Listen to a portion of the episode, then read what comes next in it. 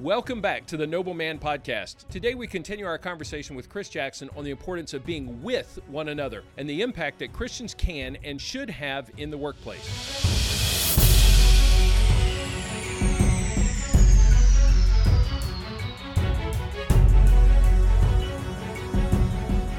Now, um, so you've mentioned C12 a couple of times. I know a little bit about that. Um, so this is what God has you doing currently. It is a business, so you are you are in the South Alabama area working with a couple of groups of guys, business owners, to help them apply Christian principles, biblical principles to business ownership. Is that a fair assessment of how C12 is focused? Yeah, with C12, our, our, our vision really is that we want to change the world through promoting the gospel in the marketplace. And yeah. so we believe that if, in order to, to do that, our companies, our businesses have to grow and to be pro- prosperous. So there is no mission without margin is one of the things that we say.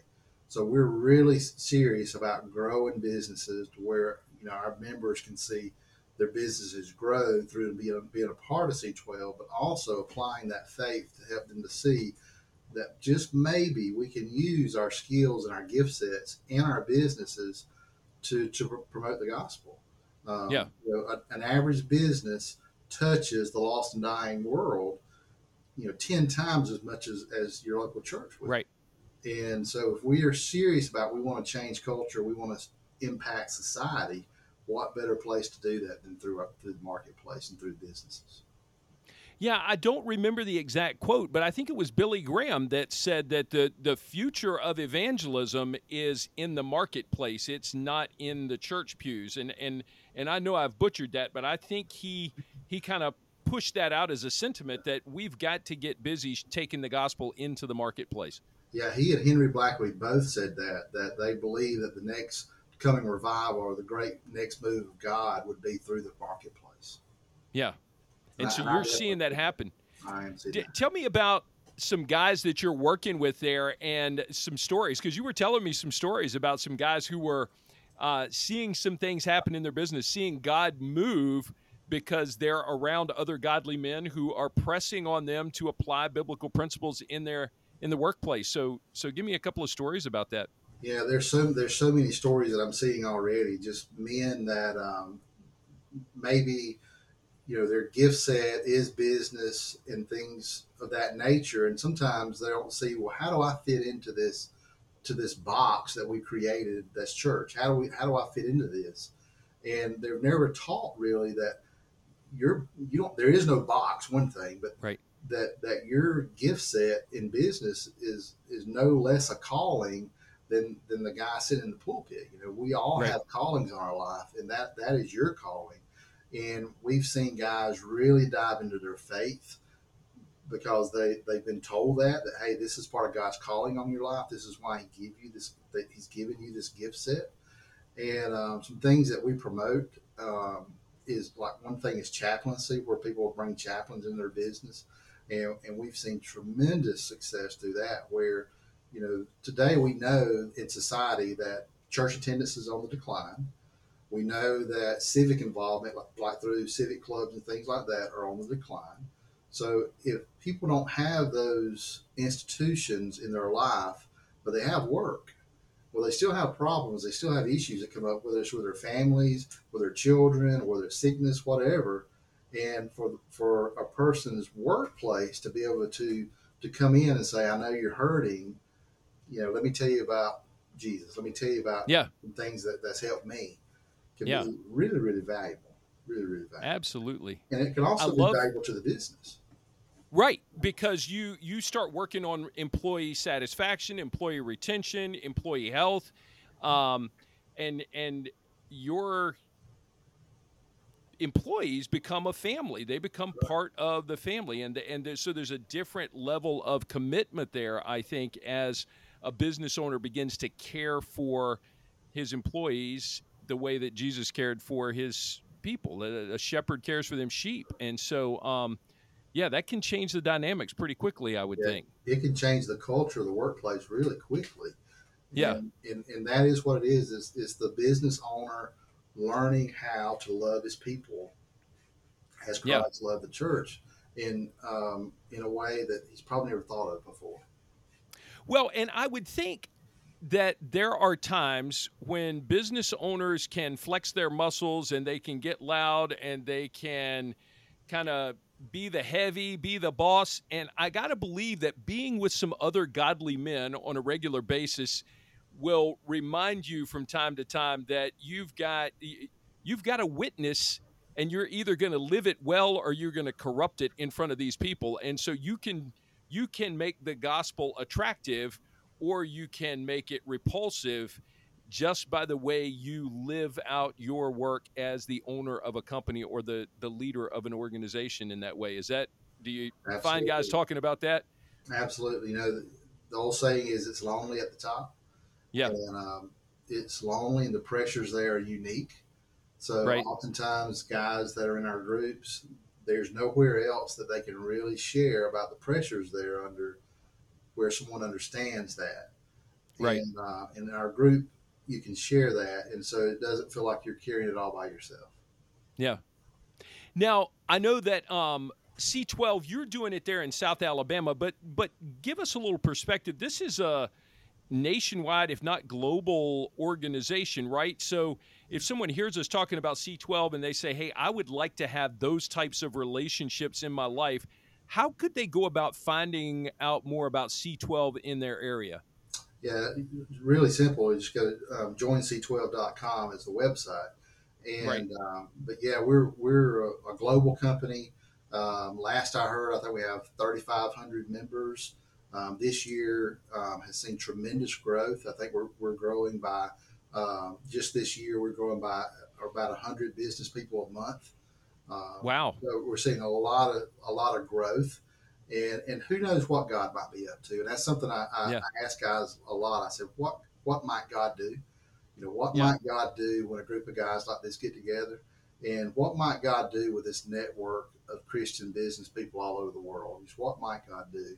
And yeah. maybe we're seeing this growth right now because we're being set up for this move of God that Billy Graham and, and Henry, Henry Black we talked about. Who knows? Yeah. And so this is just another iteration of this with concept. You are with some other guys who are like minded, who are like uh, similar giftings, and you're able to walk out the Christian life with those guys and encourage them and uh, encourage them to be with Christ in their in their lives as well. Yeah, you know, it's interesting to me that uh, that that we are so lonely today, and yeah. it's interesting that you know one of the things I think that's all a ploy of the enemy. Um, the enemy wants us to be alone, and uh, in, in some ways that feels so natural today. But God never intended on us being alone. He yeah. always intended on us being with Him and with one another. Yeah, and, and, with one another in in, uh, in ways that that we're not used to um, today. Right. You know, I tell our guys pretty regularly in our meetings that the danger of a group of guys getting together like that is that we turn it into like most men's group where you say, Hey, Mike, how are you? And you say, I'm fine. I'm just fine. Everybody's yeah. fine. Yeah. Or turning like the Rotary, you know, Hey, Mike, how's your business? Just busy, just busy. Yeah. And we've never gotten beneath the surface. We've never gotten to our real issues going on. And um, so I always challenge every month our guys to let's let's let's risk vulnerability, and yeah. that's what this this walk of faith is really about. Is about taking risk. Well, and that's what we've got to do. If if and I, I keep telling guys that every man I know wants the value that he knows he would get with a friend of 15 years that, that where they've walked together for 15 years. But most guys are not willing to invest 15 years to get there but you're never going to get it without investing that time. So the best thing to do is start where you are and be a friend or a mentor or an encourager to someone so that down the road that relationship, that friendship, that the experience that comes with being with someone for that length of time, the knowledge that you have of what questions to ask, because there's so many guys that will weasel out of stuff because you don't know what question to ask him. But if you know a pointed question to ask a guy, then it's hard for him to uh, to deviate too far. That's right. Yeah. So um, I, I, heard this other day. Uh, I think it was uh, a guy I had lunch with. He said that um, that he who asks the best questions controls the conversation. Do you remember who may have said that? I don't uh, yeah, that's awesome. Oh my goodness. Hey, let me let me venture into a space that might be a, a, a little uncomfortable for you. I know that your father passed away recently, and uh, when we were together, it was interesting for me to hear you tell the story of two friends that came and sat with your father and were just they were with him in his final days. And what a blessing it was for you to see these men step into that hard place and be present with your dad. I, I, and i know you have great love for your dad and you're investing well in your sons. So so tell me about what this with looks like in the generations of jackson men. Yeah you know, it was it was interesting, and um, it should not have been surprising. But uh, Daddy's last week on, on this earth um, were tough, and um, every day my story was, I don't think he'll make it through the day, but um, he did. He lasted another week, but. He, he had a friend that's that's local here and another friend from North Carolina that um, that both the friend from North Carolina I, I, don't I'm not sure he left other than to, to run take a shower and come right back and was there.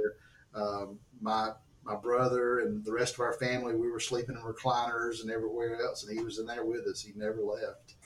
And the guy that was local he would leave and go home at night but he'd be back the next day. Yeah. And um, and both of those guys one is a pastor and he actually preached at his funeral but uh, both of those guys was with him right to the end and I thought you know what a blessing that yeah. is. You know, we I, have heard men talk about that it they didn't know if they would have six men that would that could be their pallbearers at their funeral, much right. sit with them and sit with their families all the way to the end. And and that was that was the blessing to me is these these two friends sat with my daddy, but they they also sat with the family. Right. And, uh, and they were not family, but they were like family. And right. the strength and encouragement we got from that was was indescribable and, and invaluable. What a picture of being with someone and uh, in that hard season. And boy, you know that that just that story may be an encouragement for some guys to step out of their comfort zone and go care for someone who's in a hard space because it, it really is the ministry of presence, right? Sometimes you don't have to say much. As a matter of fact, you do more harm than good sometimes when you open your mouth. I know I do and and so it's honestly, just being present. Yeah, honestly, in a week, and this is this is not an insult or anything. I'm not throwing rocks at these two guys because I love them both. I don't remember anything they said. I don't, remember anything. They, they, were not spouting wisdom or anything, or maybe if they were, I missed it. But um, yeah, I just I remember their presence. I yeah, being there. Wow. Now, I want to talk about because you've got several sons how were you investing in your sons and mentoring them? Uh, fathering is a unique form of mentorship, but I know you do trips with your boys. I mean, we've we've kind of done some similar things to share high adventure and and uh, awesome experiences with our boys. So tell me a little bit about what that's looked like in your family as a way of inspiring some other guys to think about the impact of this. Well, I can tell you it was a lot easier uh, when they were a lot younger. yeah. Now they're all about grown and they're all leaving me. But um, yeah, that is one of the ways that we that we mentor our kids. That's one of the ways we've chosen to do that is through trips. Yeah, um, and um, and you know when you go on a trip, you you are with one another, and right. particularly outdoor trips because outdoor trips you, they seem to stress you a little bit. Uh, right, you're out in the elements, and uh, and so that's something that um, that we've chosen to do their whole life uh, right from the time they were very young until you know just um, um, last well two weeks ago I met one of my sons. We went to North Georgia and done some fly fishing up there, and we're taking all of them to, on a Christmas trip this year. Uh, a couple weeks before Christmas, we're going to um, go do some skiing and stuff. So wow, you know, that's you know just trying to continue to be with them. It does get harder as as they are becoming their own adult life. You know, they're trying to create their own adult lives. Sure. And, um, you know, it's harder harder to do. But you know, one of the things I, I ask God regularly is, what do they need from me? You know, I, you know, what is each specific one? My oldest one, my next next one. I, I ask God. I said, what does He need from me? Yeah, it's been interesting to see what God has shown me at different times of what they need from me, um, and because it changes, it changes. Wow, that is such a rich prayer because we have a tendency to think that if we're going to be fair, we have to do the same thing for every one of them. But that's not the way God works. It's not the way we should operate as fathers or even as friends because our, our various friends, our various people in our lives are going to need different things at different times. And so to have a sensitivity to the Spirit to say, okay, what does this situation call for from me, God? What can I do to speak into this or to speak into His life? Um, boy, that's another way of being with God so that you can be effective when you're with your son or with a friend. Yeah. Yeah, absolutely. Powerful stuff. So, wow. Well, I've loved the conversation about with. That's uh, that's interesting and uh, man, it's just a great reminder. So, Chris, any final thoughts or anything to share with our guys about about how to be with other people and the value of that? You know, I would just focus on. You know, we do a lot of things. To I ask guys regularly, tell me about your walk with Christ. Tell me about tell Yeah. me about your relationship. And usually at that point, they tell me a lot about what they are doing.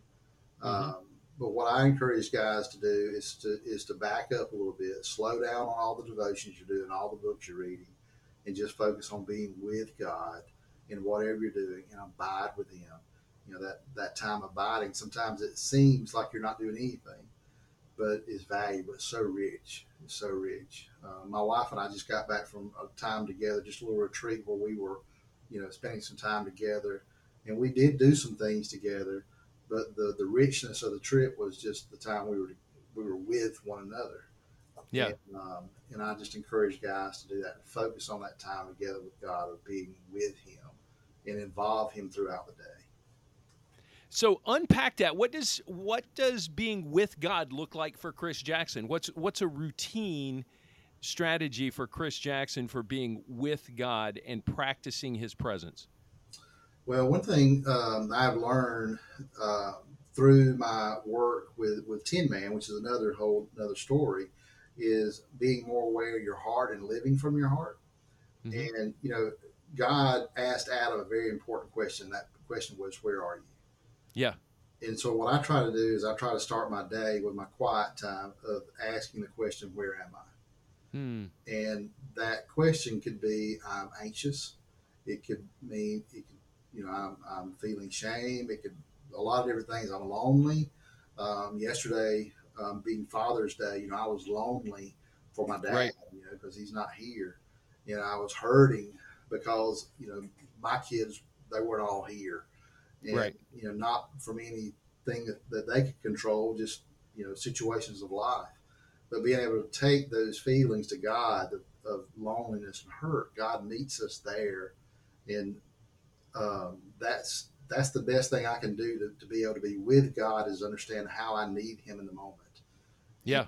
Um, you know, just before I come on here, come on, come on here with you, I was nervous, and you know, able to tell God, you know, that's where I am right now. I'm nervous. Yeah. You know, I'm excited to see Mike and talk to Mike, but I'm nervous about saying the right things. And Oh, so, my God, goodness. I need you to meet me there. Yeah. Um, and I know that you will, but but help my unbelief. Yeah. Oh my goodness, I love that. Listen, there's no need for you to be nervous. You are a blessing to me, and this is so much fun. Well, I'm gonna I'm gonna call this to a close. Um, any final things? I've already asked you that once, but I'll ask it again. any any final final things? final things. Yeah, we sound like a preacher trying to shut down a sermon, That's don't right, right. One more verse. One more verse. Yeah. oh, I love it. Well, brother, thank you so much for investing time. You did great. You shouldn't have been nervous, and we might have to do this again, but um, it's great fun. We'll point people to C12 and um, to your information in case they want to touch base with you. But thank you for reminding us of the power of abiding and being with the Lord and being with other men. It's been a great blessing for us. So appreciate you, brother. Thanks so much. Thank you, Mike. Good to be here. All right. Well, folks, thank you for joining us for this episode of the Noble Man Podcast. We've been with Chris Jackson from Andalusia, Alabama, and the C12 Group. So uh, we will look forward to having you again next week for another episode of the Noble Man Podcast. God bless you, folks.